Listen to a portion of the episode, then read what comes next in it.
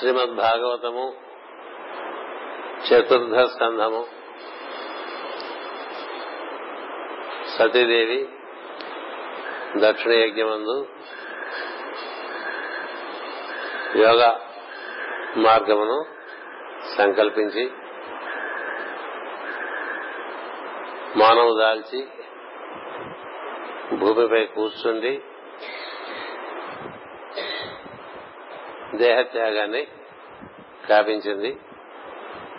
ఆ విధానం అంతా మనం చేసుకునేటువంటి సాధన పంచప్రాణములతో ఏ విధంగా మనం దాన్ని నిర్వర్తించుకుని మన శరీరం నుండి మనం ఏ విధంగా బయటికి రావచ్చు అనేటువంటి విషయం అంతా కూడా కిందటి తరగతిలో చాలా క్షుణ్ణంగా చెప్పుకోవటం జరిగింది. ఈ విధంగా సృష్టి అందు మొట్టమొదటిసారిగా రక్త మాంసాదులతో కూడినటువంటి శరీరం ముందు జన్మించినటువంటి జీవునికి దైవమును చేసేటువంటి మార్గమును సత్యమైనటువంటి మార్గమును సత్యమును చేరినటువంటి మార్గమును సత్యమునకు ప్రతీక అయినటువంటి సతి సతి అంటే సత్యం యొక్క స్త్రీ స్వరూపాన్ని సతి అంటే సత్ సతి. మామూలుగా సతీదేవి సతీదేవి అంటాం కానీ మనం సతీదేవిని నిరుక్తం మనం శాస్త్ర ప్రకారం దాన్ని పరిశీలించినట్లయితే సత్వం సత్య యొక్క రూపమే సతి. ఆమె ఆ విధంగా నిర్వర్తించి ఒక మార్గాన్ని ఏర్పరిచింది సృష్టిలో. ఏం చేద్దంటే ఈ సృష్టి జరగటం అనేటువంటిది మనం చాలా కాలం నుంచి చదువుకుంటూ వస్తున్నాం. అది ఏ విధంగా ఏర్పడింది, అందులో జీవులు ఎన్ని రకాలుగా ఏర్పడ్డారు, ఈ జీవులందరూ మరలా దేవుడు చేరేటువంటి మార్గం కూడా సృష్టి ఆరంభంలోనే ఏర్పరచడం అనేటువంటిది భగవంతుని యొక్క కారుణ్య గుణములలో ఒకటి. ఎందులోకైనా ప్రవేశించిన వారు మళ్లీ తిరిగి రావాలి కదా. అలా తిరిగి రావాలనే ఉద్దేశంతో తిరుగు వచ్చే తిరిగి వచ్చేటువంటి మార్గాన్ని తిరోధానకరీశ్వరి అని మనకి అమ్మవారి నామం కూడా ఉంటుంది కదా. ఆ తిరోధాన మార్గం మనలోనే ఉన్నది. ఆ తిరోధాన మార్గం మనలో ఉన్నదాన్ని మనం సిద్ధించుకుని జీవించాలి. ఇంట్లోకి ప్రవేశించేటువంటి వాళ్ళు ఇంట్లోంచి బయటికి వెళ్లే మార్గం తెలిసి ప్రవేశించాలి. అలాగే ఈ శరీరం అనే పురంలోకి ప్రవేశించేటువంటి వాళ్ళు ఏడో సంవత్సరం నుంచి మన ఆర్య సాంప్రదాయం మనకేం చెప్పిందంటే ఏడు సంవత్సరాల వరకు ఇంట్లోకి ప్రవేశించడమే సరిపోతుంది, వంటలోకి ప్రవేశించడమే సరిపోతుంది. ఏం చేద్దంటే మనకి ఐదు సంవత్సరాలు పడుతుంది పంచేంద్రియముల మీద శరీరం మీద ఒక రకమైన స్వామిత్వం వచ్చి కాళ్లు చేతులు బాగా ఆడుతూ తనంతట తాను నడుస్తూ పరిగెడుతూ గెంతుతూ తిరుగుతూ చూస్తూ వింటూ రుచి చూస్తూ ముట్టుకుని స్పర్శ తెలుసుకుంటూ వాసన చూస్తూ ఉండడానికి ఐదేళ్లు పడుతుంది. అక్కడి నుంచి ఇంకో రెండేళ్ల మనసు వికసిస్తుంది. అందుకని ఏడు సంవత్సరాలు పడుతుంది ఒక జీవుడు శరీరంలో పరిపూర్ణంగా ఆ పురమును తాను అధిష్ఠించి ఉండడానికి. కాబట్టి ఈ పురములో ప్రవేశించినటువంటి వాడు ఈ పురంలోంచి బయటికి ఎలా వెళ్లాలి అనే విద్య ఏడవ సంవత్సరం నుంచి నేర్పడమే ఉపనయనము అని ఇచ్చారు మన పెద్దలు. ఉపనయనము అంటే తిరిగి వెళ్లే దారికి దగ్గరగా ఉంటుంది. మనకి ఎక్కడి నుంచి దిగి వచ్చామంటే సహస్రాల నుంచి దిగి వచ్చామని కింద తరగతిలో అన్ని చెప్తాను. తిరిగి వెళ్లే మార్గం అంటే కనీసం భూమధ్యం దగ్గరైనా మనం ఉండాలి. ప్రజ్ఞ భూమధ్యం దగ్గర ఉంటే అక్కడి నుంచి త్వరగా తిరిగి వెళ్లొచ్చు. ఇప్పుడు గబాల మనం ఈ హాల్లోంచి బయటకు వెళ్లిపోవాలనుకోండి, ఇక్కడికి ఎవరి దగ్గరగా ఉంటారో వారు ముందు వెళ్ళిపోతారు. అంతే అంతే కదా. అంటే తిరుగు మార్గం ఉండాలి కదా. ప్రవేశించినటువంటి మార్గం మూసుకుపోకూడదు. ఏ మార్గం ద్వారా మనం ప్రవేశించామో శిరస్సును ప్రవేశించి ఆజ్ఞను ఏర్పరచుకుని భ్రమధ్యను ఏర్పరచుకుని విశుద్ధిని ఏర్పరచుకుని అనాహతమును ఏర్పరచుకుని ఆ మణిపూరకము స్వాధిష్టానము మూలాధారము ఇవన్నీ వరుసగా గర్భంలోనే ఏడో మాసానికి ఏర్పడిపోతాయి. అలా దిగి వచ్చినటువంటి వాడు ఆ తర్వాత తన యొక్క సప్తధాతువులతో కూడినటువంటి శరీరాన్ని నిర్మాణం చేసుకుంటూ ఉంటాడు. ఆ నిర్మాణం పూర్తవగానే తల్లి గర్భంలోంచి బయటికి వస్తాడు. వచ్చినటువంటి వాడికి తన అంగముల మీద స్వామిత్వము తన కలగటానికి శరీరము పంచేంద్రియముల మీద స్వామిత్వం కలగడానికి ఐదేళ్లు, అటుపైన మనస్సు కొంత బుద్ధి, అంటే ఇది చేయొచ్చు ఇది చేయకూడదు అని కొద్ది కొద్దిగా తెలియటం. వచ్చేసరికి ఏడు సంవత్సరాలు పడుతుంది. అలా ఎనిమిదవ వాడైనటువంటి అహంకార పురుషుడు తగు మాత్రం బుద్ధి, మనస్సు, ఇంద్రియములు, శరీరము కలిగి ఉంటాడు. ఇటువంటి వాడికి తాను బయటికి వెళ్ళిన మార్గం తెలియజేయటం అనేటువంటిది కూడా సృష్టిలోనే నేర్పాలి. ఇదే పని ఇది వరకు సృష్టి ప్రారంభంలో శంకరుడు చేశాడు రుద్రుడుగా వచ్చి, కానీ అప్పటికి ఇంకా జీవ సృష్టి కాలేదు. సృష్టి ప్రారంభంలోనే సృష్టికి అంతరాయాలు కలగటం మొదలు పెడితే బాగా చీకట్లు కమ్మేసి చతుర్ముఖ బ్రహ్మ కలవ అనకుండేటువంటి శక్తి చేత ఈ సృష్టి నిర్మాణం చేయలేనటువంటి ఒక స్థితిలో ఉన్నప్పుడు తాను పరమాత్మయే ఆ విధంగా చతుర్ముఖ బ్రహ్మ పాలభాగం నుంచి తనకు తానుగా వ్యక్తమై పదకొండు రుద్రులుగా ఏర్పడి మొత్తం సృష్టికి కావాల్సినటువంటి ప్రాతిపదికంతా ఎట్లా ఏర్పాటు చేశాడో రెండు సంవత్సరాలు మనం చెప్పుకున్నాం. చాలా పది పన్నెండు క్లాసులు చెప్పుకున్నాం. ఏర్పరిచిన తర్వాత ఆయన పని అప్పటికి అయిపోయింది. ఇంకా నువ్వు వెళ్ళొచ్చు, నువ్వు ఇంకా ఉంటే ఇదంతా దగ్ధం అయిపోతుంది అని చెప్తాడు బ్రహ్మదేవుడు. ఏం చేద్దంటే రుద్ర స్వరూపం అది అగ్ని స్వరూపం. మనం ప్రతి గురువారం అగ్ని ఆరాధన చేస్తాం కదా, అది అగ్ని ఆరాధన అంటే శివారాధన. వేదంలో దేన్ని అగ్ని అంటామో దాన్ని పురాణాల్లో శివుడు అంటారు. ఇప్పుడు తెలుసుకోవాలి మన వాళ్ళందరూ, వేదంలో దేనిని అగ్ని అంటామో దాన్ని పురాణాల్లో శివుడు అంటారు. ఆ అగ్ని రుద్రుడుగా వస్తూ ఉంటాడు. ఇంకా తక్కువ స్థాయిలో మరుత్తులుగా వస్తూ ఉంటాడు, వాయువుగా వస్తూ ఉంటాడు. లేదా అన్నిటికన్నా ముఖ్యమైనటువంటి వాడు అగ్నిదేవుడు. అగ్ని అంటే ఈ అగ్ని అగ్ని అష్టదిక్పాలకుల్లో అగ్నిదేవుడు కూడా ఆయన యొక్క అంశయే. ఆయన చేత ఈ అగ్ని స్వరూపం అగ్నివీలే పురోహితం అంటూ ఋగ్వేదం దాంతోనే మొదలవుతుంది. మొట్టమొదటి ఏ వేదం ఋగ్వేదంగా చెప్తారు. అందులో మొట్టమొదటి శ్లోకం అగ్నివీడే పురోహితం అంటూ మొదలవుతుంది.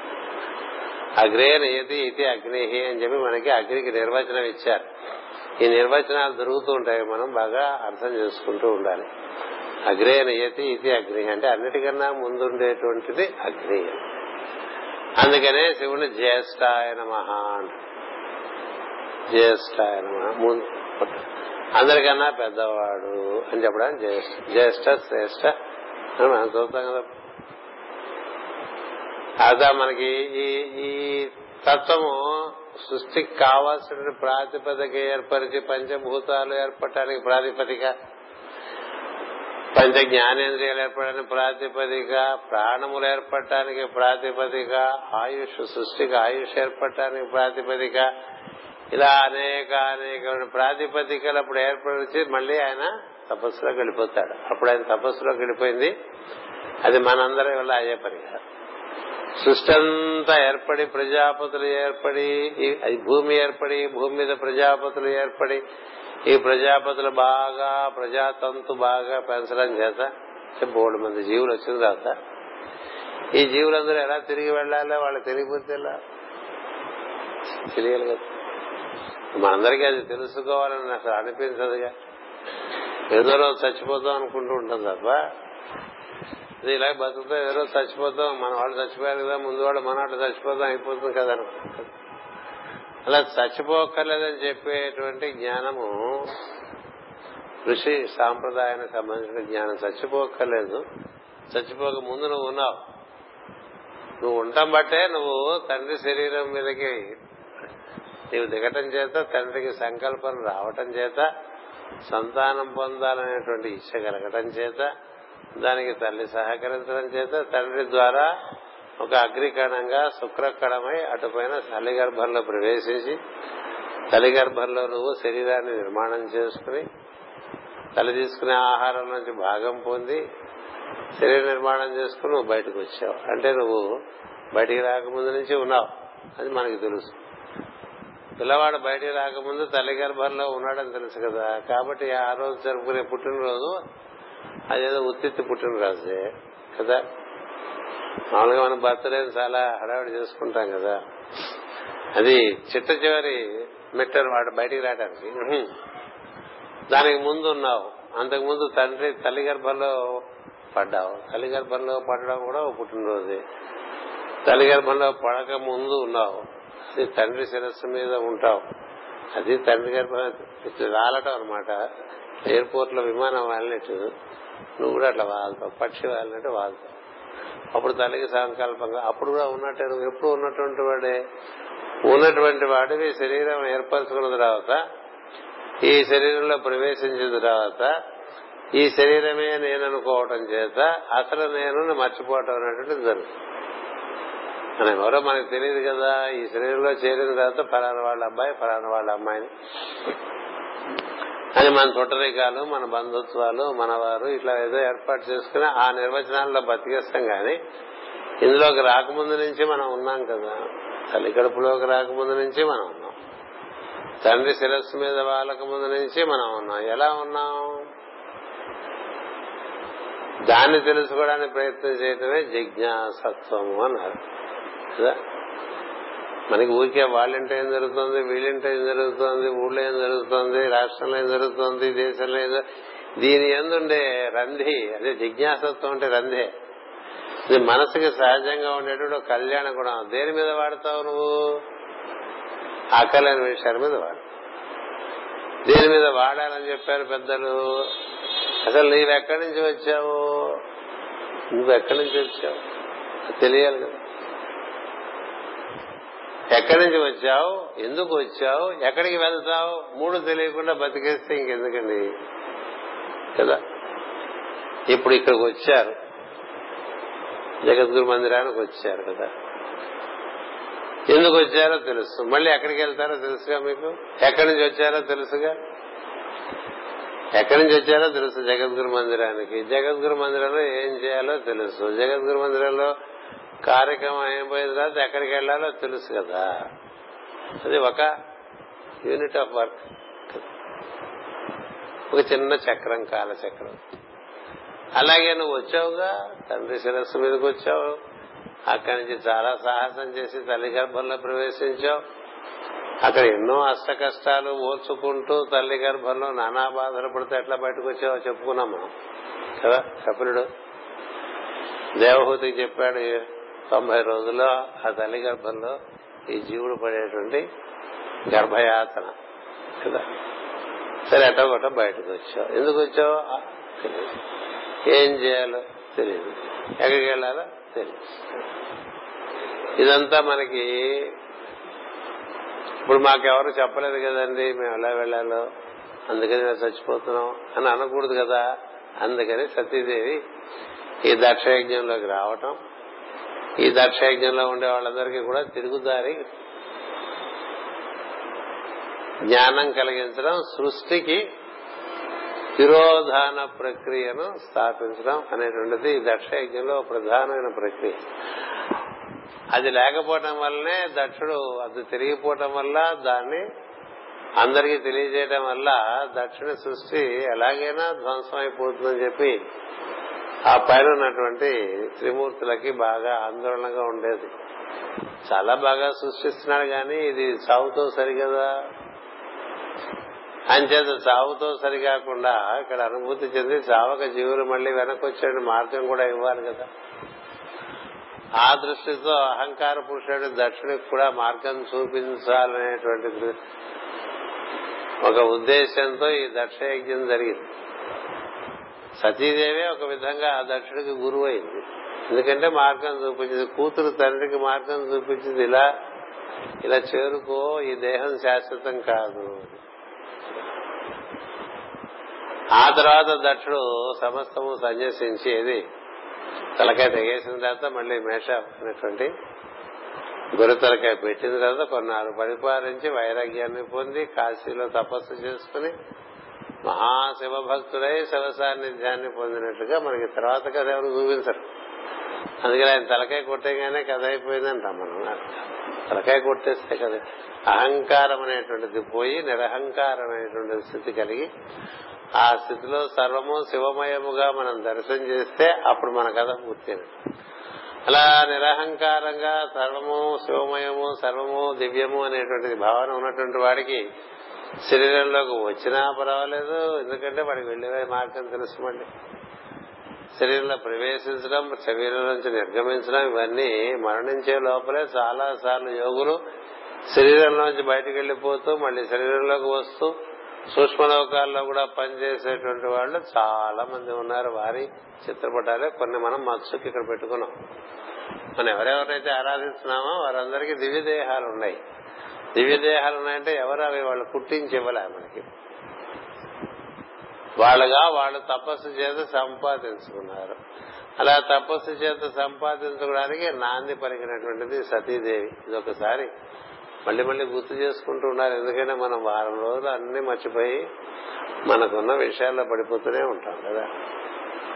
అంతేగాని మనం ఇక్కడి నుంచి తిరిగి వెళ్లే దారి ఒకటి సాధించుకోవాలి కదా. వెళ్లే లోపల తెలియదు ఇల్లు ఎప్పుడో దీనికి విపత్తు వస్తుంది కదా, ఇంటికి విపత్తు తప్పదు. లక్కయ్యల కథ కూడా అదేనండి. లక్కయ్యలు కూడా అందరూ లక్క ఇంటి కథలో కూడా ఏడు అక్కడ చెప్తాడు, కాలిపోయే ఇంట్లో ఉన్నావు అని చెప్తాడు. అంతేగా ఎవరు చెప్తారు? కృష్ణుడు చెప్పాడు, విదుడు చెప్తాడు.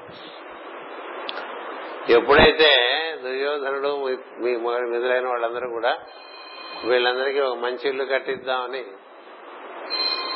ఒక లక్కయ్యలు ఏర్పాటు చేశారో, అంత అద్భుతమైనటువంటి ఇల్లు పాండవుల కోసం కౌరవులు ధాతరాష్ట్రులు కట్టిస్తున్నట్టు అంటేనే విదుడికి అనుమానం వస్తుంది. ఎందుకంటే ఏనాడు ఏ విధమైనటువంటి ప్రేమ అభిమానము లేనటువంటి వాళ్ళు ఎదుటి వాళ్ళ కోసం చాలా అద్భుతమైనటువంటిది ఏదో కట్టిస్తున్నట్టు అంటే అదంతా నమ్మశక్యంగా ఉండదు కదా.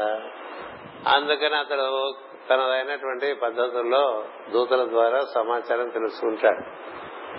అది లక్క ఇల్లు అని లక్కతో కట్టి దాని మీద శుభ్రంగా అంతా రకరకాలుగా వైభవంగా అద్దేశారు. బయటికి అంతా బాగా కనిపిస్తుంది, అద్భుతంగా ఉంటుంది.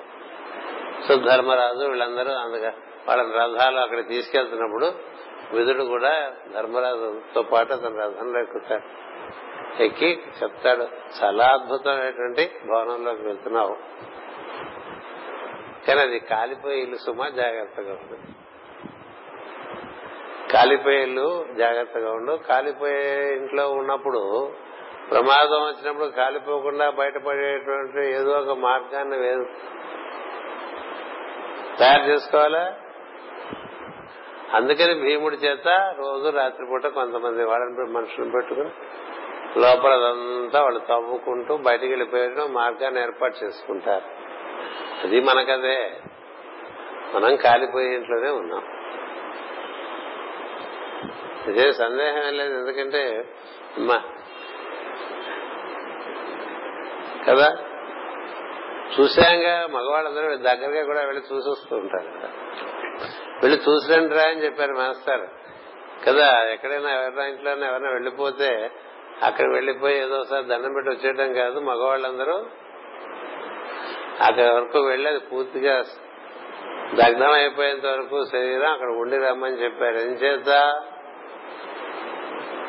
One day it happens to this body also అనేది అనిపిస్తుంది. శ్మశాన వైరాగ్యం ఉంటుంది ఆడవాళ్ళకి, ప్రసూతి వైరాగ్యం మగవాళ్ళకి, శ్మశాన వైరాగ్యం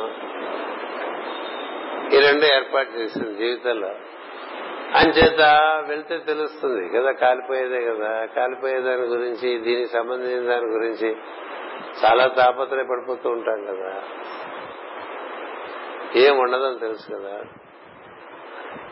అచ్చపు చీకటింపడి గృహవ్రతులై, గృహవ్రతులంటే నేను, నా ఇల్లు, నా భార్య, నా పిల్లలు, వాళ్ళ కోసం మొత్తం జీవితం అంతా అట్లా తాకట్టు పెట్టేస్తాడు. అది గృహవ్రతం అంటే. అది మగవాడు చేసే వ్రతం, ఆడవాళ్లే చేస్తున్నారు వ్రతాలు అనుకోబోకండి. మగవాళ్ళకి వ్రతాలు ఉన్నాయి. ఏంటంటే వాడు గృహవ్రతుడు.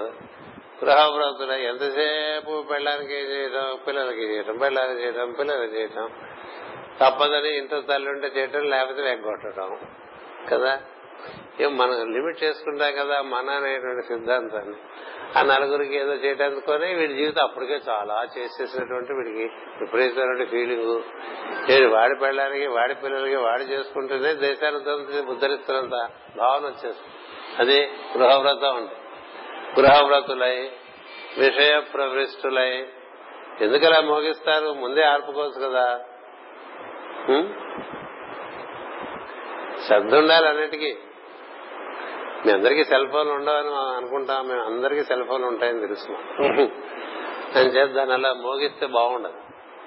ఎక్కడ మోగాలో అక్కడ మోగాలి, ఎక్కడ మోగకూడదు అక్కడ మోగకూడదు.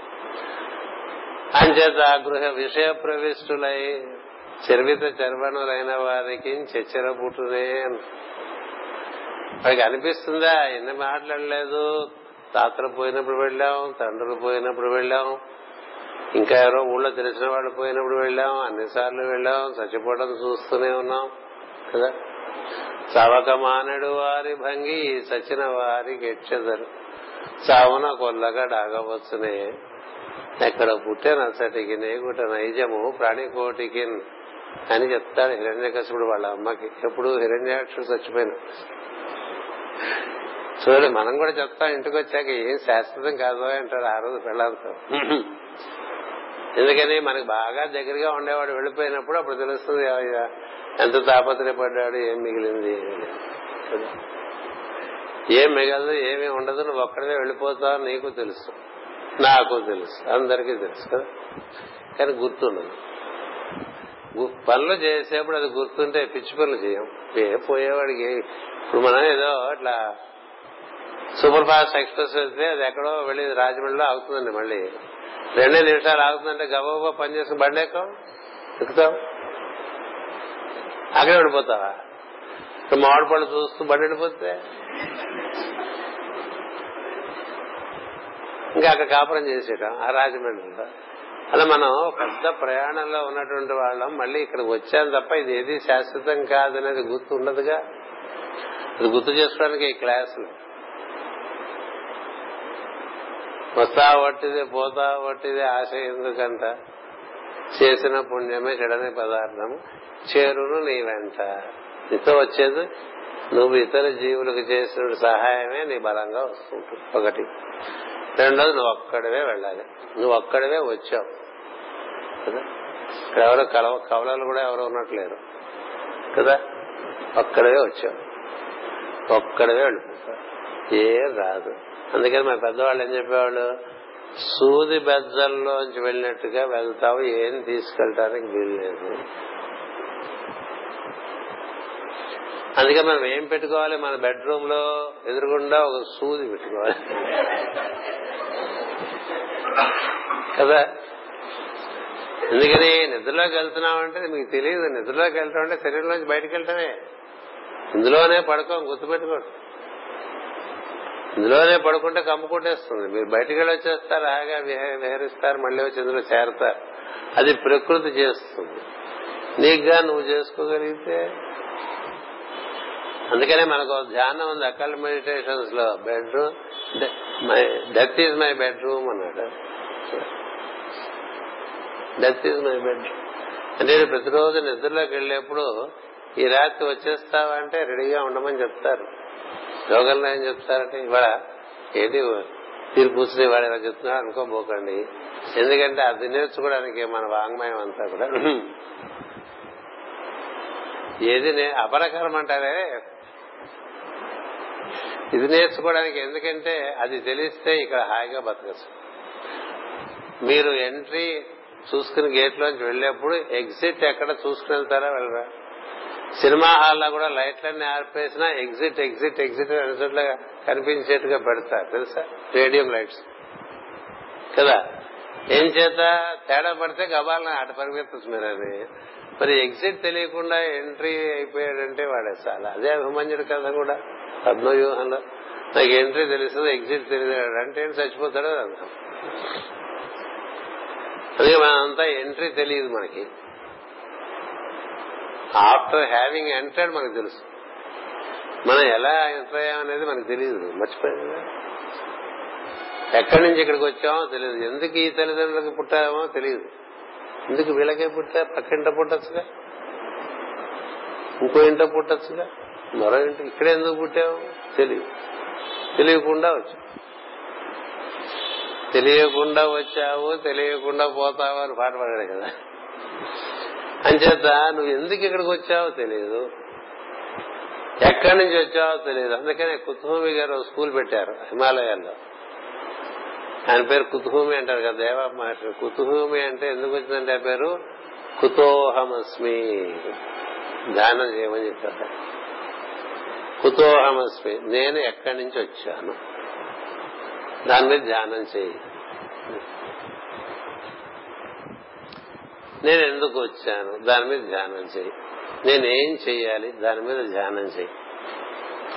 నేను ఇప్పుడు తర్వాత ఎక్కడికి వెళ్ళాలి, దాని మీద ధ్యానం చేయి. ఈ పని చేసుకుంటూనే ఇక్కడికి వచ్చిన పని ఇక్కడికి వచ్చిన పని మనం ఏం చేయాలో ప్రకృతే మనకి కాలం రూపంలో, సన్నివేశాల రూపంలో మనం చేయవలసిన పని మన దగ్గరకు వచ్చేస్తూ ఉంటుంది. దాన్ని నిర్వర్తించుకుంటూ ఈ పని చేసుకుంటూ ఉండాలి. నేను నెక్స్ట్ స్టేషన్ ఏమిటో చూసుకోవద్దండి,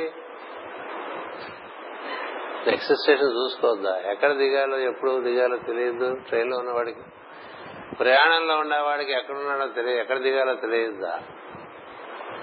అంచేత ఇవన్నీ మనకి పెద్దలు ముందు ఇవి తెలుసుకోండి, ఇరవై ఒక్క ఏళ్ళు వచ్చే లోపల చెప్పారండి వాళ్ళు. ఏడో సంవత్సరం నుంచి ఇరవై ఒక్క సంవత్సరం పద్నాలుగేళ్లలో ఇవన్నీ నేర్చుకుంటే ఇంకా నువ్వు పుల్లే బతికేయచ్చు ఈ ప్రపంచంలో. మీకు తెలుసో తెలీదో, ధృతరాష్ట్రుడు స్వచ్ఛందంగా వెళ్లిపోతాడు తెలుసా, స్వచ్ఛందంగా. అలా రుదుడు చెప్తాడు, మాకు చిన్నప్పుడే నేర్చుకున్నాం కదా అన్నయ్య, అదా బుద్ధులని తర్వాత వచ్చినాయి కదా నీకు, నువ్వు నేను పాండురాజు చిన్నప్పుడు నేర్చుకున్నాం కదా యోగం. ఆయన చేత నువ్వు ఇప్పుడు ఇంకా వాడు ఆ భీముడు పెట్టే తిండి తిని ఏం బతుకుతారా, వాడు తిడుతూ రోజు అన్నం పంపిస్తాడా, తింటున్నారు, నీకు ఇంకా మమకారం పోలేదా శరీరం మీద. నాకు చాలా దుఃఖంగా నేను చూస్తుంటే వంద మంది కొడుకులు చచ్చిపోయారు, ఇంకా బతకాలని ఆశడు, ఏం చూడాలని బతకాలు అని అడుగుతాడు. పదపోదామని తీసుకెళ్తాడు, తీసుకెళ్లి కూర్చోబెడతాడు. నీకు తెలుసుగా ఎట్లా చేసుకోవాలో అన్నాడు, తెలుసు ఆయనకి, ధృతరాష్ట్రుడు. ఆవిడికి తెలుసు, గాంధారికి తెలుసు. ఎంత గొప్ప విషయం అండి. తెలుసు కాబట్టి ఒక్కసారి మొత్తం అంతా ఇలా చూసారా, దాలిగుంటలోంచి లేచిన కుక్క విదిలించుకున్నట్టుగా ఒక్కసారి విదిలించేసుకుంటాడు మొత్తం అంతా, వెళ్తాడు కూర్చుంటాడు.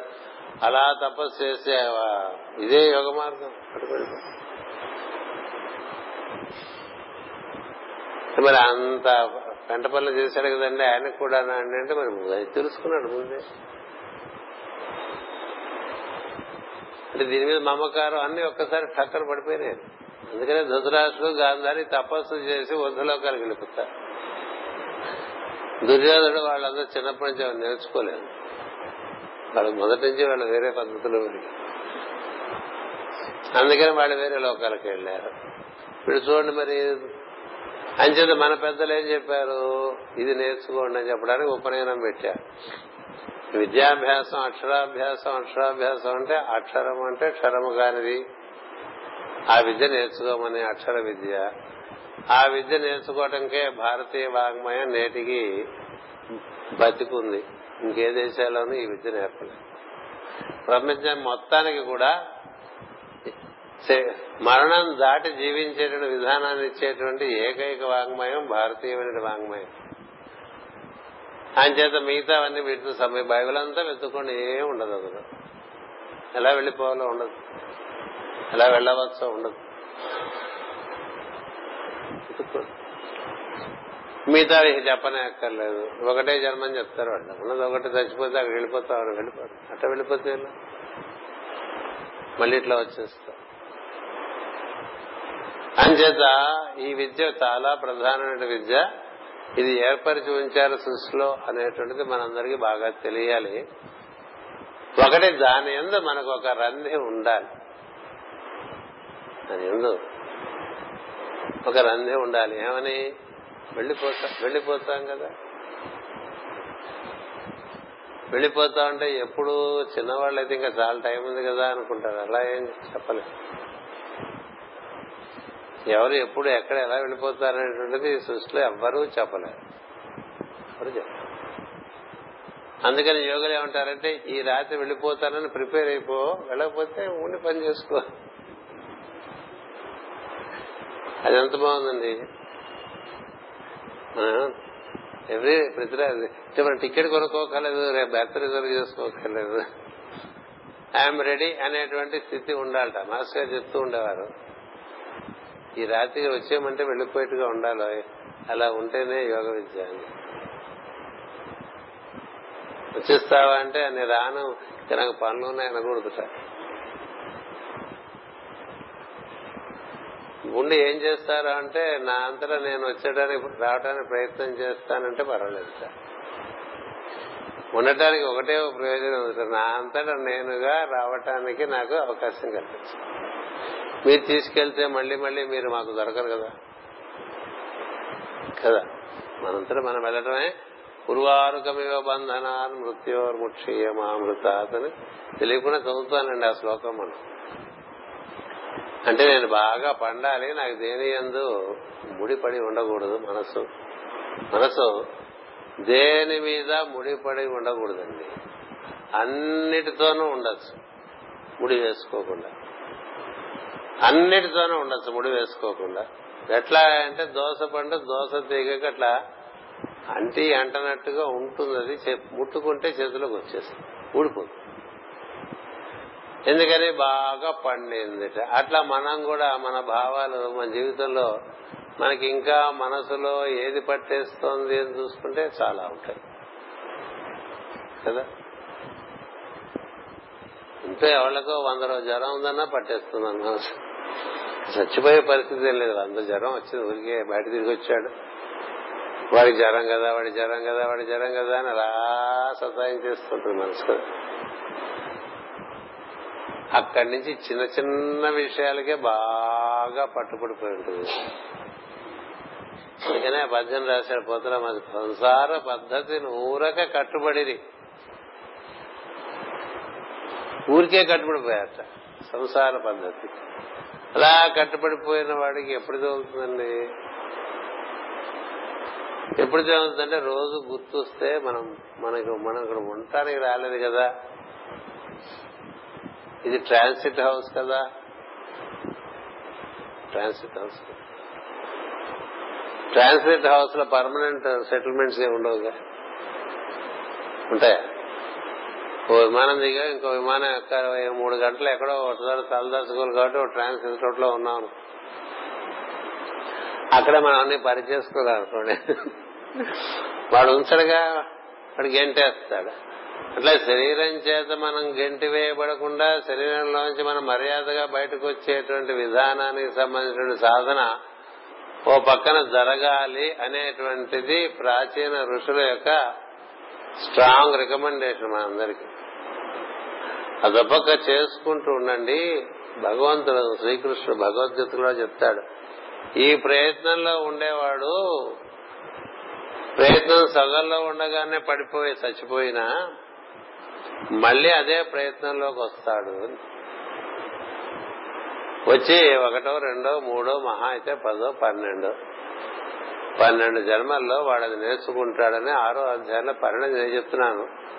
తప్పకుండా మళ్లీ యోగ మార్గంలోకి వచ్చి ఇది నేర్చుకునే పద్ధతిలోనే ఉంటాడు, దీని యందు ఆసక్తి ఉండేవాడని చెప్తాడు భగవద్గీతలో శ్రీకృష్ణుడు. అంచేత పరమ గురువులందరూ ప్రధానంగా ఏం చెప్తారు తెలుసా? రెండే చెప్తారు, ఇక్కడ బతికితే ఇతరుల శ్రేయస్సు కోసం బతుకు, లేదు తిరిగి వచ్చేద్దాం అనుకుంటే తిరిగి వచ్చే మార్గం తెలుసుకో. ఇక్కడ ఉంటే let your life be a life of service to the surroundings. మనుషులే కాక జంతువులు అవచ్చు, చెట్లు అవచ్చు, ఏదైనా కాదు. లేదు వెళ్లిపోదామంటే నీ అంతా నువ్వుగా బయటకు వచ్చేటువంటి విధానం తెలుసుకుని ఉండు, మరణాన్ని దాటి ఉండమని చెప్తారు. అదే మేజర్ గా ఇప్పుడు ఈ యుగానికి బోధ పరమ గురువు నిర్ణయం చేస్తుంది కూడా అదే. The best healing that a teacher can give is to teach about death and how to transcend death అని రాశారు జోలాపూర్. ఈసోట్రిక్ హీలింగ్ అనే పుస్తకంలో ఏదో హీలింగ్ ఎలా చేయాలి అంటే ఈ రోగాలు శరీరానికి వచ్చే రోగాలకి ఎన్ని చికిత్సలు చేయాలో ఏవో వస్తూ ఉంటాయి. మనసుకు వచ్చే రోగాలకు మనోరోగం పద్ధతి, దానికి చికిత్సలు ఉన్నాయి. అంతేగా అసలు జీవుడికి ఈ శరీరంలోంచి తనంతట తాను బయటికి రావటం అనేటువంటిది నేర్పటం అనేటువంటిది it is the best of the healing teaching అని చెప్పారు. The best healing technique that any teacher can teach to this world is to teach them how to transcend death అని అంటే అదే నేర్చుకోవాలి ఈ జాతి వచ్చే రెండు వందల సంవత్సరాల్లో అని చెప్పాడు. అది నేను చాలా సులభంగా నేర్పుతానని మనకి మాస్టర్ సివి గారు దిగొచ్చారు. ఆయన నేను మరణం ఎందుకు నువ్వు పొద్దున సాయంత్రం ఇందులో కూర్చో అన్ని నేనే నేర్పుకుని నేను మరణం దాటిస్తాను కదా. అంచేత ఈ మరణం దాటం అనేటువంటి దానికి మూలం అనేటువంటిది అమ్మవారే, మూల ప్రకృతి. ఆమె తొమ్మిదవ ప్రకృతి, ఆమె దివ్య ప్రకృతి. ఆమె ఎనిమిది ఆవరణలు ఉన్నాయి. ఎనిమిది ఆవరణల్లోనూ మరణం ఉన్నది. ఎనిమిది దాటి తొమ్మిదిలోకి వెళ్ళిన వాళ్ళకి ఇంకా మరణం ఉండదు, శాశ్వతత్వం. అంచేత మనం ధ్యానంలో తొమ్మిదో ఆవరణలో కూర్చున్నట్టుగా ఉండటం కోసమే ఈ దివ్య ప్రకృతిని, ఆ ప్రకృతికి ఆధారమైన తత్వాన్ని ప్రార్థన చేస్తూ ఉంటాం. తొమ్మిది పది వాళ్ళిద్దరూ మనకి ముఖ్యం ప్రార్థనకి. అది లక్ష్మీనారాయణ నుండి భవానీ శంకర్ల నుండి పేర్లు ఏమైనా పెట్టుకోండి. దివ్య ప్రకృతి పురుషుడు, అందులో వసించేటువంటి తత్వము. దాన్ని ఆరాధన చేసుకుంటూ ఉంటే క్రమంగా నీ ఎనిమిది ప్రకృతులు దాటి నువ్వు అక్కడికి వెళ్ళిపోవాలి ఆరాధనలో. అందుకే ఆరాధన. అందుకనే ఆరాధన చేసేటువంటి వాడికి తన్మయత్వం కలగాలి ఆరాధనలో. ఎందుకని తన లోపల ఉండేటువంటి దివ్యమైన వెలుగును ఆరాధన చేస్తూ ఉన్నప్పుడు కేవలం ఆ వెలుగే తన ఫలభాగమునందు కనిపించి దాంతో తాను తాదాత్మ్యం చెందేట్టుగా ఆరాధన జరగాలి తప్ప ఇంకా చుట్టుపక్కలవేవి కనబడకూడదు, వినబడకూడదు. అలా అలాంటి ఆరాధన ధ్యానంతో సమానం. అలాంటి ఆరాధనే రామకృష్ణ పరమహంస ఇత్యాది మహాభక్తులు చేసుకున్నటువంటిది. భజన చేసుకుంటూ అలా తన్మయత్వంలోకి వెళ్లిపోయి పరిసరాలన్నీ మర్చిపోయి ఆ వెలుగుతూ అనుసంధానం చెంది ఆ తర్వాత ఇంకా ఆరాధన ఆగిపోయి అట్లా కళ్ళమ్మ నీళ్లు గారుస్తూ అందులోనే నిలబడిపోయినటువంటి మహాభక్తులు ఉన్నారు. మా చిత్తనంలో మా చిన్నతనంలో మేము అలా చూశాం. అవధూతేంద్ర సరస్వతి స్వామిని, రఘువరదాసుని దానికి పేరుండేది, తర్వాత ఈ పేరు ఆయనకి పెద్దలు పెట్టారు. ఆయన కీర్తన చేస్తుంటే అలా కీర్తన చేస్తూ చేస్తూ చేస్తూ చేస్తూ తన్మయం చెందిపోయేవారు. అలా కళ్ళమ్మ నీళ్లు వస్తూ ఉండేవి. కొంతసేపు అయ్యేసరికి అలా ఉండిపోయారు. ఎప్పుడు అందులోంచి బయటకు వచ్చేవారో ఒక్కొక్కసారి కొన్ని కొన్ని గంటలు టైం పట్టేది. అది ఆయన పదహారేళ్లప్పటి నుంచి అలా అలా కీర్తనం చేస్తారు. ఊరికే మనం ఏదో చేస్తాం అంటే వాళ్ళు మనకి ఆదర్శం.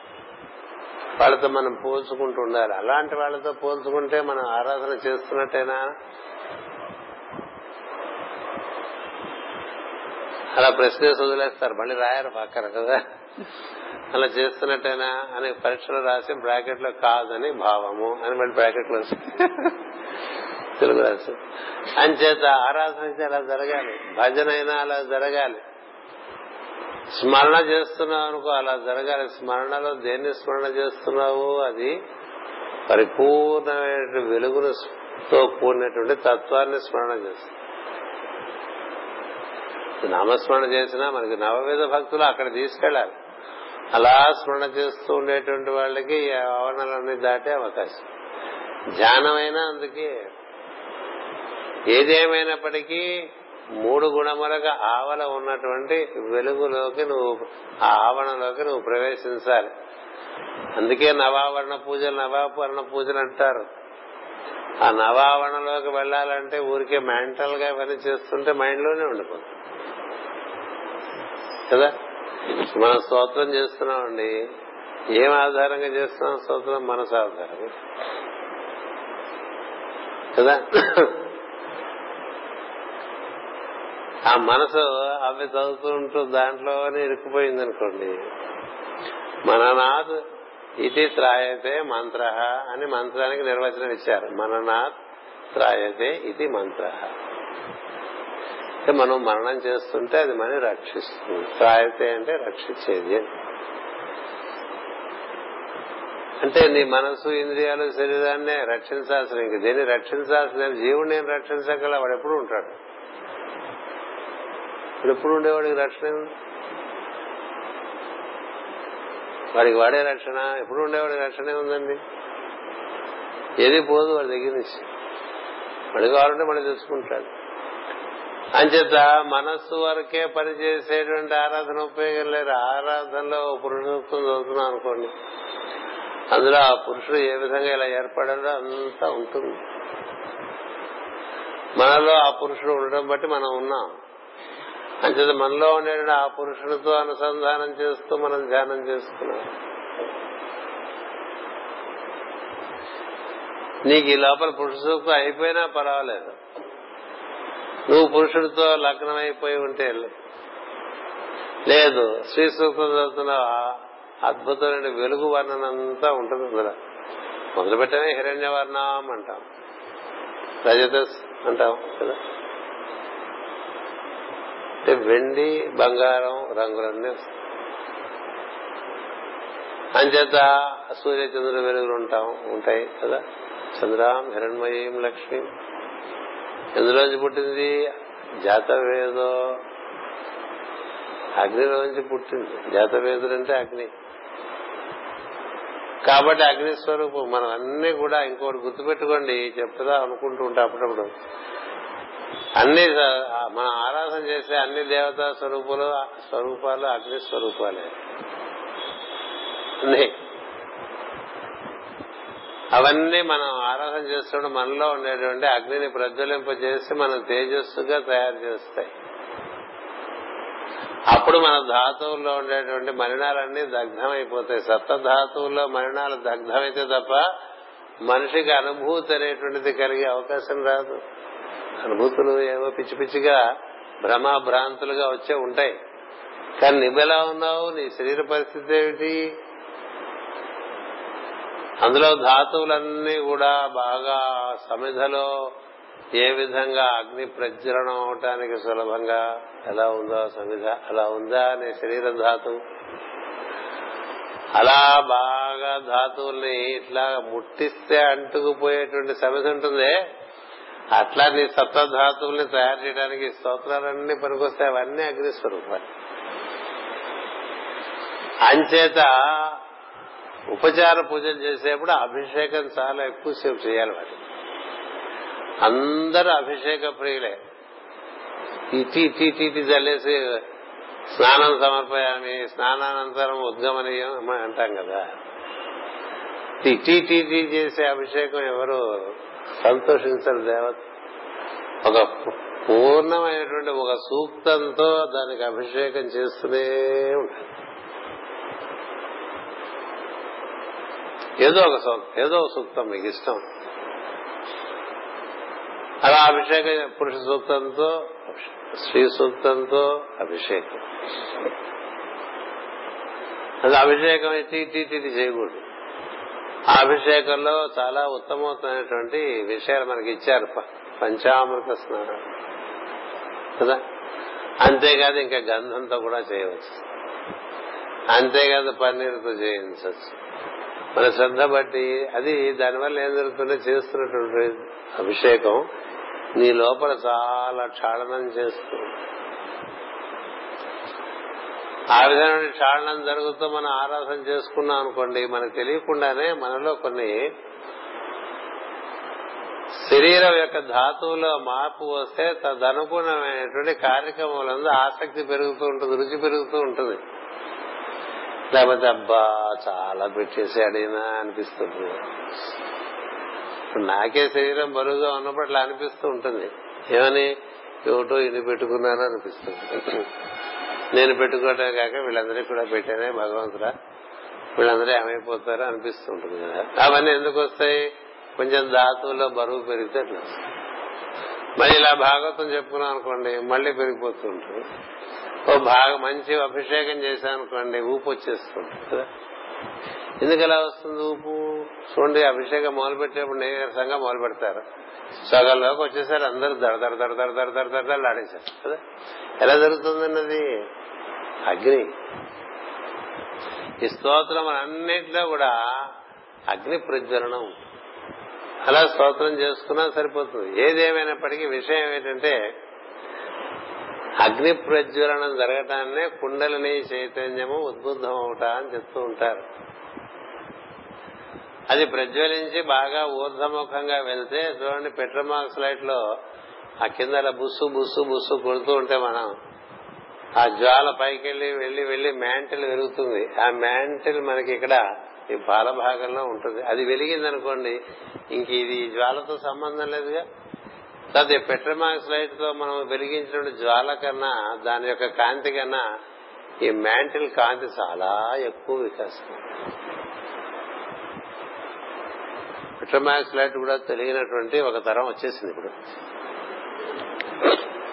మనం అప్పుడప్పుడు కొన్ని అటువంటి జాగ్రత్త చేసుకుని పెట్టుకోవాలి. ఎందుకంటే దాన్ని ఎలా దాని జ్వాల పైకి వెళ్తుంది, పంపు కొడితే వెళ్తూ ఉంటుంది. పంపు కొట్టడం అంటే ప్రాణాయామే. కొలిమిలో కాల్చడానికి అగ్ని పెట్టినప్పుడు దాన్ని ఇలా ఒత్తుతూ గాలి పంపిస్తారు కదండి, దీనివల్ల వాయువు వల్లే. నమస్తే వాయు త్వమేవ ప్రత్యక్షం బ్రహ్మ, మళ్ళా కూడా వాయువే. అగ్నికి ఎవరు స్నేహితుడంటే వాయువే. వాయువు లేని అగ్ని ఏం చేయలేడు, గుర్తుపెట్టుకోండి. వాయువు లేని అగ్ని ఇప్పుడు చూడండి అక్కడ మండిపోతుంది ఉత్తరాఖండ్, ఎంత భగ భగ భగ భగ భగ మండిపోతుందో.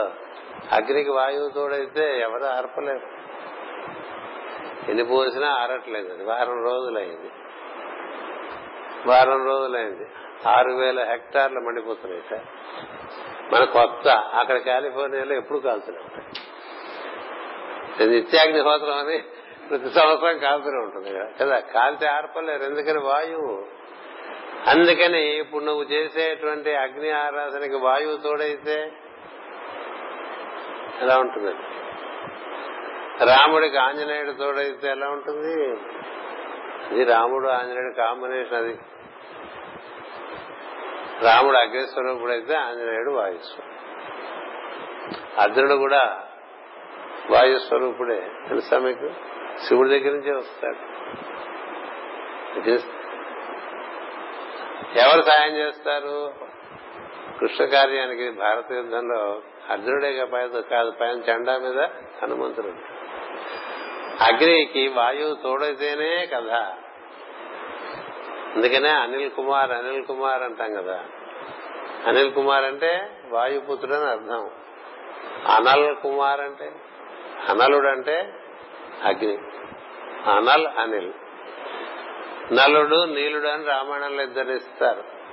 వాళ్ల వల్లే ఆ వంతె నిర్మాణం అవుతుంది. రామాన్ని వేసేశారు అని మనం చెప్పుకుంటాం, భక్తికి మంచి విషయమే. కానీ హనుమంతుడు అన్నిటి మీద రామాన్ని రాశాడు, ఆ రాయి తీసుకెళ్ళి వేశాడు, అందుకని తేలింది. ఇట్లా చెప్పుకుంటాం. అవన్నీ మనకి ఈ హరికథలు చెప్పేవాళ్ళు, పురాణాల వాళ్ళు చెప్పేవాళ్ళు పట్టుకొచ్చారు. కానీ సత్యం ఏంటంటే రామాయణంలో సుగ్రీవుడి దగ్గర నలుడు నీలుడు అని ఇద్దరు ఉంటారు. వాళ్ళిద్దరు వాడు అగ్నిస్వరూపం వాయుస్వరూపం. వాళ్ళు చాలా అల్లరి చేస్తూ చిన్నప్పుడు కోతి ముక్క అసలే రూపాలు, అవి కామస్వరూపాలు, కామరూపాల వాళ్ళవి. ఆ రూపాల్లో ఉన్నారు కావాలని. ఒకళ్ళు అగ్ని అంశ, ఇంకోళ్ళు వాయువు అంశ. వాళ్ళిద్దరు ఎంత అల్లరి చేసేవాళ్ళు అంటే వాళ్ళిద్దరు కలిసి చాలా అల్లరి అయిపోతుంది వాయువు అగ్ని. అందుకనే విడదీసేస్తూ ఉంటారు సార్. ఓడి కోడి తోడుగా అంటే ఎక్కువైపోతుందని అని చేత వాళ్ళిద్దరూ నాన్న గొడవ చేస్తూ ఋషులను కూడా ఏడిపిస్తుండేవాళ్ళు. బాగా వాళ్ళు పెట్టుకునేటువంటి కమండలాలు, దర్భపూలలు, ఈ యజ్ఞం చేసేటువంటి పదార్థాలు అన్ని తీసుకెళ్లి నీడగా బారేస్తూ ఉండేవాళ్ళు. వాళ్ళు చిన్న పిల్లలు, మూడేళ్లు ఐదేళ్లు మధ్య వాళ్ళు. వాళ్ళు ఏమంటారు, మనకు పూజ చేస్తున్న చిన్నపిల్లాడు, మూడేళ్ల పిల్లాడు అక్కడ గంట పట్టుకు వెళ్ళిపోయాడు అనుకోండి, ఏం చేస్తా, కొడతారా, తిడతారా కదా. అందుకని వాళ్ళేమో కారుణ్యమూర్తులు అవడం చేస్తే వాళ్ళు ఏం చేశారంటే, పిల్లలు కదా వాళ్ళు అలాగే ఉంటారని వాళ్ళు ఎందులో ఏం పారేసినా అవి తేలాలి తప్ప మునకూడదని వాళ్ళకి వరం ఇచ్చేశారు. అందుకని వాళ్ళిద్దరికి నీళ్లలో రాళ్ళు వేస్తే తేలుతాయి, ఏం వేసినా తేలుతాయి. రాళ్లే కాదు, మీరు ఏం వేసినా తేలుతాయండి. అందుకని ఆ రాళ్లన్నీ వాళ్ళకి ముట్టించేవాళ్ళు, వాళ్ళ తీసి అందులో బారేసేవాళ్ళు. మహా బ్రహ్మాండమైన మీరు చదువుకోవాలి. రామాయణంలో రకరకాల కోతులే కాదండి, చాలా ఉన్నాయి అందులో కేటగిరీస్. గొరిల్లాల దగ్గర నుంచి ఎన్నో వర్ణించ వర్ణిస్తారు అన్నిటికీ మనకి ఇంగ్లీష్ పేర్లు కూడా తెలియవు. అందరూ ఎగరగలిగిన వాళ్లే. ఎంతెంతో దూరం నుంచి ఎన్నెన్నో రాళ్లు తెచ్చేస్తారు, వీళ్ళు ముట్టుకుంటే అది పడేస్తే తెలుసు. ఎందుకేమైనా చెప్తున్నామంటే మనలో కూడా అగ్ని వాయువు ఉన్నది. మనం అగ్ని స్వరూపులం, జ్యోతి స్వరూపులం, శివ స్వరూపులం. మనం వాయువుని తోడుగా తీసుకోవాలి. ఇదంతా చెప్దామని నేను అనుకోలేదు, కానీ ఇవాళ ఆ విధంగా మనకి అయిపోతుంది. అంచేత ఈ అగ్ని వాయువు, ఈ వాయువుని బాగా మనం వినియోగం చెయ్యాలి. ఊరికే కూర్చుంటే అట్లా ఉసూరు మనకుండా హాయిగా గాలి పీల్చారనుకోండి, హాయిగా బాగా గాలి పీల్చడం, బాగా గాలి వదలడం చేస్తుంది. ఎందుకంటే మనసు నిండా భావాల వల్ల అలా ఎక్స్పెండ్ అయిపోతూ ఉంటుంది. ఫైర్ వర్కే మైండ్ లో కదా, అందుకనే నీరసం కాలిపోతూ ఉంటుంది లోపల, ఆలోచన వల్ల కాలిపోతుంది. ఇసలు ఆ అగ్నికి దానికి ఊర్ధముఖాయ నమః అంటాం కదా, అది ఊర్ధముఖంగానే పోతుంది. ఎప్పుడు ఈ వాయువుని తగిలించామనుకోండి మంచి చేతనంలోకి తీసుకెళ్లిపోతుంది. అగ్ని కింద లోకాల్లో మండించేస్తుందండి, పై లోకాల్లో విపరీతమైన కాంతినిస్తుంది. పైకి వెళ్తే కాంతి, కిందకు వస్తే మంట. గుర్తుపెట్టుకో, ఏది జ్వాలో అదే పైకి వెళ్తే కాంతి. అది రుద్రులు కూడా అంతే, కింద లోకాల్లో సాగు కొట్టేస్తారు, మహాధ్వంసం చేస్తారు, పై లోకాల్లో మహత్తరమైన శాంతినిస్తారు. మరుత్తులు కూడా అంతే, మూడు మరుతులు రకరకాలుగా ధ్వంసం చేయగలగవు, నాలుగో మరుతు ప్రశాంతంగా ఉంటుంది, ఆ పై మరుతులన్నీ వికాసాన్ని ఇచ్చి ఉత్తమోత్తమైన లోకాల్లోకి తీసుకెళ్లిపోతుంది. ఏడు ఆకాశాల్లోకి ఎగరగళ్ళు ఆంజనేయుడు అంటారు కదా, ఎందుచేతంటే ఆ ఏడు మరుతులు ఆయన చేతుల్లో ఉంటాయి. అంచేత మనలో వాయువుని మనం చక్కగా వినియోగం చేసుకోవడం ముఖ్యం. అందుకని మన పెద్దలు ఏం చేశారంటే వాళ్ళు దాన్ని మనకి ప్రాణాయామంగా అందించారు. దాని యందు మనకి శ్రద్ధ ఉండాలి. ఊరికే కూర్చున్నప్పుడు గట్టిగా గాలి పీలుస్తూ వదులుతూ గాలి పీలుస్తూ వదులుతుంటే ఏం జరుగుతుందంటే అగ్ని కొంతగా దానికి తోడవుతుంది, అగ్నికి తోడ్పాటు కలుగుతుంది, వేడిమి కలుగుతుంది. వేడిమి కలిగితే తిన్న దరుగుతుంది. ఒంట్లో వేడి తక్కువ ఉంటేనే ఆహారం తొందరగా అరగదు, ఒంట్లో వేడి ఎక్కువ ఉంటే ఆహారం తొందరగా పచనం అయిపోతుంది. అది ఒకటి. ధాతువులు తేలిక పడతాయి. రెండు. మూడవది అగ్ని సంచయనము అని మొత్తం అన్ని ధాతువులు ఉండే వేడిమంతా కూడా పోగవుతూ ఉంటుందో చోటి పోగై అది కుండలిని చైతన్యంగా ఊర్ధంగా మన లోపల వేడుంది. మనం బయట నుంచి వేడి అందిస్తున్నాం, బాగా గాలి పీల్చడం వల్ల ప్రాణ అగ్ని అని ఒకటి ఉంటుంది, ప్రాణాగ్ని.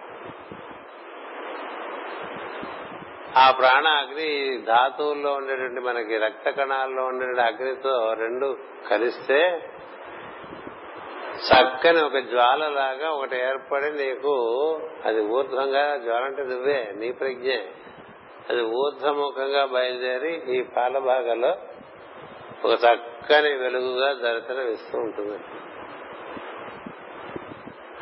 అది ఆరాధన మార్గంలో అయినా అక్కడికే చేరాలి, ప్రాణాయామ మార్గంలో అయినా అక్కడికే చేరాలి. అందుకని మనం అసలు ఆరాధన కూర్చున్నప్పుడే తూర్పు ముఖంగా కూర్చున్నాం అనుకోండి, లేకపోతే ఒక వెలుగుకి ఎదురుకుండా కూర్చున్నాం అనుకోండి, కళ్ళు మూసుకుంటే ఇక్కడ కొంచెం ఏదో ముందు బయట కనబడిన వెలుగే లోపల కాసేపు మెమరీలో, మైండ్స్ మెమరీలో కనిపిస్తూ ఉంటుంది. వెలుగును చూద్దాం, ఆరాధన చేస్తాం పెట్టుకోవాలి. ఒక గంట సేపు నేను వెలుగును చూడటానికి ప్రయత్నం చేస్తాను అని పెట్టుకుని గంట సేపు అలా ఆరాధన చేస్తాను. మామూలుగా ఋషాశ్రమంలో ఏం చేస్తారో తెలుసా, మూడు గంటల సేపు ఇది మార్నింగ్ ఎక్సర్సైజ్ గా ఉంటుంది, త్రీ అవర్స్. అంటే మనం అంతా పరమగురు ఆశ్రమంలో చేరిపోవాలనుకుంటూ ఉంటాం కదా, వెళ్తే నిద్రపడడానికి వీలుండ సుమండి, నిద్ర చేయించిన వాళ్ళకి అక్కడ ఎప్పుడు నిద్రపోదాం, ఎప్పుడు మనసు ఎక్కుదారు కావాలి, ఎక్కువ ఉంటేనే సుఖం కదా. అంటే ఇప్పుడు ఎప్పుడే కాదు, ఇంకా టైం ఉంది మనం అనుకుంటేనే సుఖం, ఎక్కువ ఆశపడకుండా. మూడు గంటలండి పొద్దున్నే. వాడికి ఉంటుంది జఠరాగ్ని, మరి ఏం తిన్నా అరిగిపోయేట్టుగా ఉంటారు వాళ్ళు, ఏం పని చెప్పినా చేసేట్టుగా ఉంటారు, అంత సులువుగా ఉంటారు. కేవలం ఈ ఈ కార్యం అనే అంచేత ఆరాధన అయినా కానివ్వండి, ఈ మొన్న చెప్పినట్టుగా ప్రాణాయామం ఉన్నా కానివ్వండి, ఈ ప్రాంతం విష్ణు సహస్రనామం చదువుతున్నామండి. మన కనీసం నెమ్మదిగా చదువుతున్నామని కంప్లైంట్ ఉంది మన మీద కదా, అరగంట చదువుతాం కదా, అరగంట సేపు అక్కడ చూస్తున్నాం. అలా చతుర్బాహులతో చక్కగా మంచి ముందు స్తోత్రం, ధ్యాన స్తోత్రం ఉంటుంది. అన్ని హారాలు ధరించి ఆభరణాలు ధరించి నిలబడ్డటువంటి బాగా వెలిగిపోతున్న మూర్తిని ఈ భూమధ్య నుంచి ఈ పాలభాగంపై వరకు మూర్తిని దర్శనం చేస్తూ దర్శనం చేస్తూ చదువు చదువు చదువు చదువు చదువు నువ్వు చేసేటువంటిది సౌండ్ కదా, ఆ శబ్దము అవన్నీ అగ్నిని ప్రజ్వలింపజేసే శబ్దములే.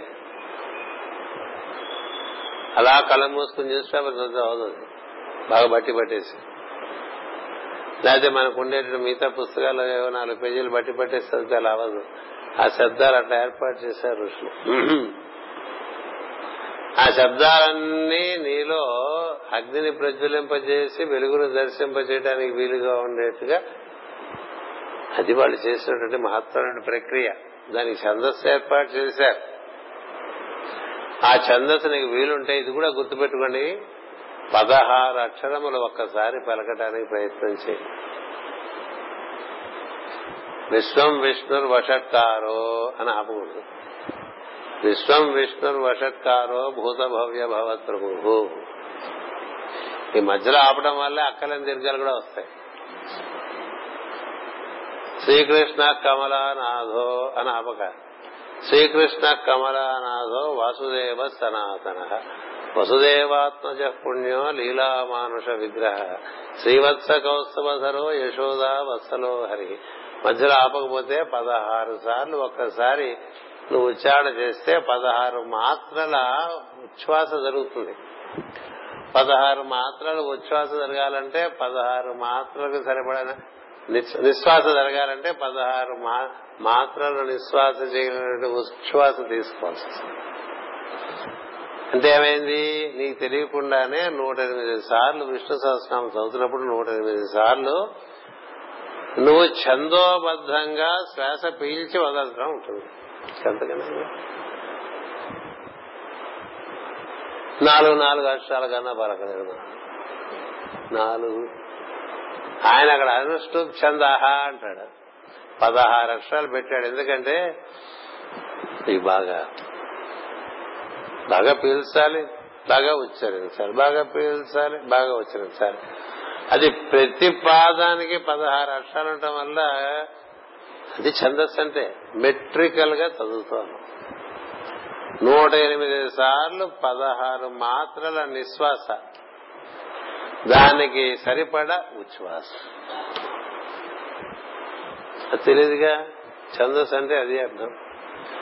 ఏమైంది నీకు, నువ్వు అట్లా ఛందోబద్ధంగా చదువుతుంటే నువ్వు బాగా వాయువు పీల్చి చాలా అగ్ని స్వరూపమైనటువంటి శబ్దాలను ఉచ్చరించడం చేత నీలో అగ్ని ప్రచురణం బాగా జరిగి నీకు దర్శనం, వెలుగు దర్శనం, జ్యోతి దర్శనం జరిగేంతటువంటి శక్తి అంతా అందులో ఏర్పాటు చేశారు.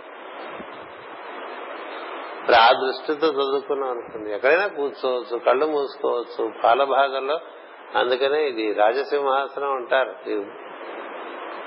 మన బృహతి అక్కడ సింహాసనం, రత్న సువర్ణ రత్న ఖచ్చిత సింహాసనం సమర్పయామి అనంగానే ఆయన అక్కడి నుంచి కూర్చున్నట్టుగా పెట్టుకోవాలి.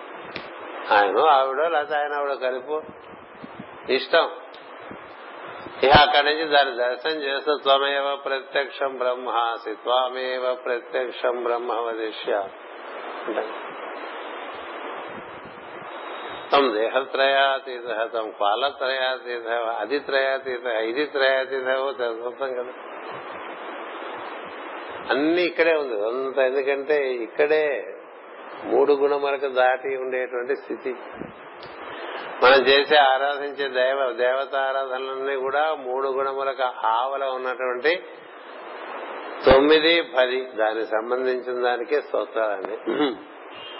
అలాంటి స్తోత్రం బాగా చేస్తున్నా అదే జరుగుతుంది. ఎందుకంటే ఇది చెప్తున్నాను, కలియుగంలో భక్తి ప్రధానం అని చెప్పారు. ఓపిక ఉంటే ప్రాణాయామం, స్పందన, అది కిందటి తరగతిలో బాగా చెప్పాను. ఈ తరగతిలో నేను అనుకోలేదు కానీ ఇంకేదో చదువు చెబుదాం అనుకున్నాను. మరి ఇది ప్రధానం కాబట్టి కలవు నాశైవ నాశైవ గతిరన్యథ హరే నామ హరే నామేవ కేవలం అన్నారు. ఇంకేం గతి లేదురా కలియుగంలో అని చెప్పి హరే రామ హరే రామ రామ రామ హరే హరే హరే కృష్ణ హరే కృష్ణ కృష్ణ కృష్ణ హరే హరే హరే నామ హరే నామ హరే నామ ఏవ కేవలం, అదొకటే హరినామే గతి. హరి అంటే దిగి వచ్చినటువంటి, నీలోకి దిగి వచ్చినటువంటి వెలుగు దైవము. హరా అంటే నిన్ను పట్టుకెళ్ళిపోయేవాడు, హరి అంటే దిగొచ్చేవాడు. అందుకనే యుద్ధానికి వెళ్ళినప్పుడు హర హర హర హర మహాదేవ్ అని వెళ్తాడు కదా. హరి అంటే దిగుతాడు, హరా అంటే హర హర మహాదేవ్ అని. నర్మదా నదిలో స్నానం చేస్తూ నర్మదే హర హర హర హర అంటే అంటే మొత్తం హరించేస్తాడు. నీ పాపాలన్నీ హరించేసి నువ్వెలాగూ ఏమీ కావు, నిన్నెవరేం చేయలేరు, నువ్వు సనాతనుడు, నిన్ను మిగుల్చుకుంటాడు. ఆయన చేత మన అంటే ఆరాధన చేసుకుంటున్నాం అనుకోండి. కలియుగంలో భక్తి ఆరాధనకి ఎక్కువ ప్రాధాన్యత ఇచ్చారు కాబట్టి మన స్వత్రాధికారులు చేస్తూ ఉంటాం కాబట్టి ఎలాగూ దానికోసం మనం చాలా శ్రమ పడుతూ ఉంటాం కాబట్టి అది ఫలవంతం కావాలంటే ఇప్పుడు సేపు చెప్పినవన్నీ మీరు గుర్తు పెట్టుకుని ఆ విధంగా చేసుకోండి. స్తోత్రాలు చేసేప్పుడు ఎనిమిది అక్షరాల దగ్గర ఊపిరి పీల్చకండి, పదహారు అక్షరాల దగ్గర ఊపిరి. అన్ని మనం అన్ని ఎక్కువ అనుష్ఠూప్షన్. లలిత అయినా అంతే, మొత్తం ఆ పాదం అయ్యేంత వరకు ఆపకూడదు, ఆ పాదం అయ్యేంత వరకు ఆపకూడదు. శ్రీమాత శ్రీ మహారాజ్ఞి శ్రీమత్ సింహాసనేశ్వరి అని మద్రాసు చిదగ్నికుండ సంభూత దేవకార్య సముద్యత ఉద్యద్భాను సహస్రాభ చతుర్బాహు సమన్విత రాగ. అలా చదువుకుంటూ వెళ్ళాలి తప్ప మధ్యలో ఆపకూడదు. ఆ మధ్యలో ఆపడం చేశారంటే అది మరీ సగం చేసి అక్కడి నుంచి పావలా చేశారు. నాలుగు నాలుగు అక్షరాలు పలుకుతూ ఉంటారు, దానివల్ల అసలు ఏ ఊపిరి నీరసంగా పడి ఉంటారు. అలా జరగకూడదు. అలా ఆరాధన చేసుకున్నా ఇది ఫలిస్తుంది. ఈ మార్గాలన్నీ మనకి ఇక్కడి నుంచి మొదలై ఏర్పడినాయి. అంచేత అలాంటి మార్గంలో మీరందరూ బాగా కృషి చేయాలని ఆకాంక్ష. ఆ విధంగా ఈ రోజున ఒక అక్షరం కూడా భాగవతం చతుర్థ స్కంధంలోంచి చెప్పకుండా ఈ ప్రవచనం సాగిపోయింది. ఈ పూటకి ఏదైనా మటుకి మనకి పనికొచ్చే చెప్పుకోవడానికి కదా మనం ఇక్కడ చేరాం. అది జరిగిందని అనుకుంటున్నాను. స్వస్తి ప్రజాభ్యః పరిపాలయంతాం న్యాయేన మార్గేణ మహీమహేషాః ఓ బ్రాహ్మణేభ్యః శుభమస్తు నిత్యం. లోకాః సమస్తాః సుఖినో భవంతు. లోకాః సమస్తాః సుఖినో భవంతు. లోకాః సమస్తాః సుఖినో భవంతు. ఓం శాంతి శాంతి శాంతి.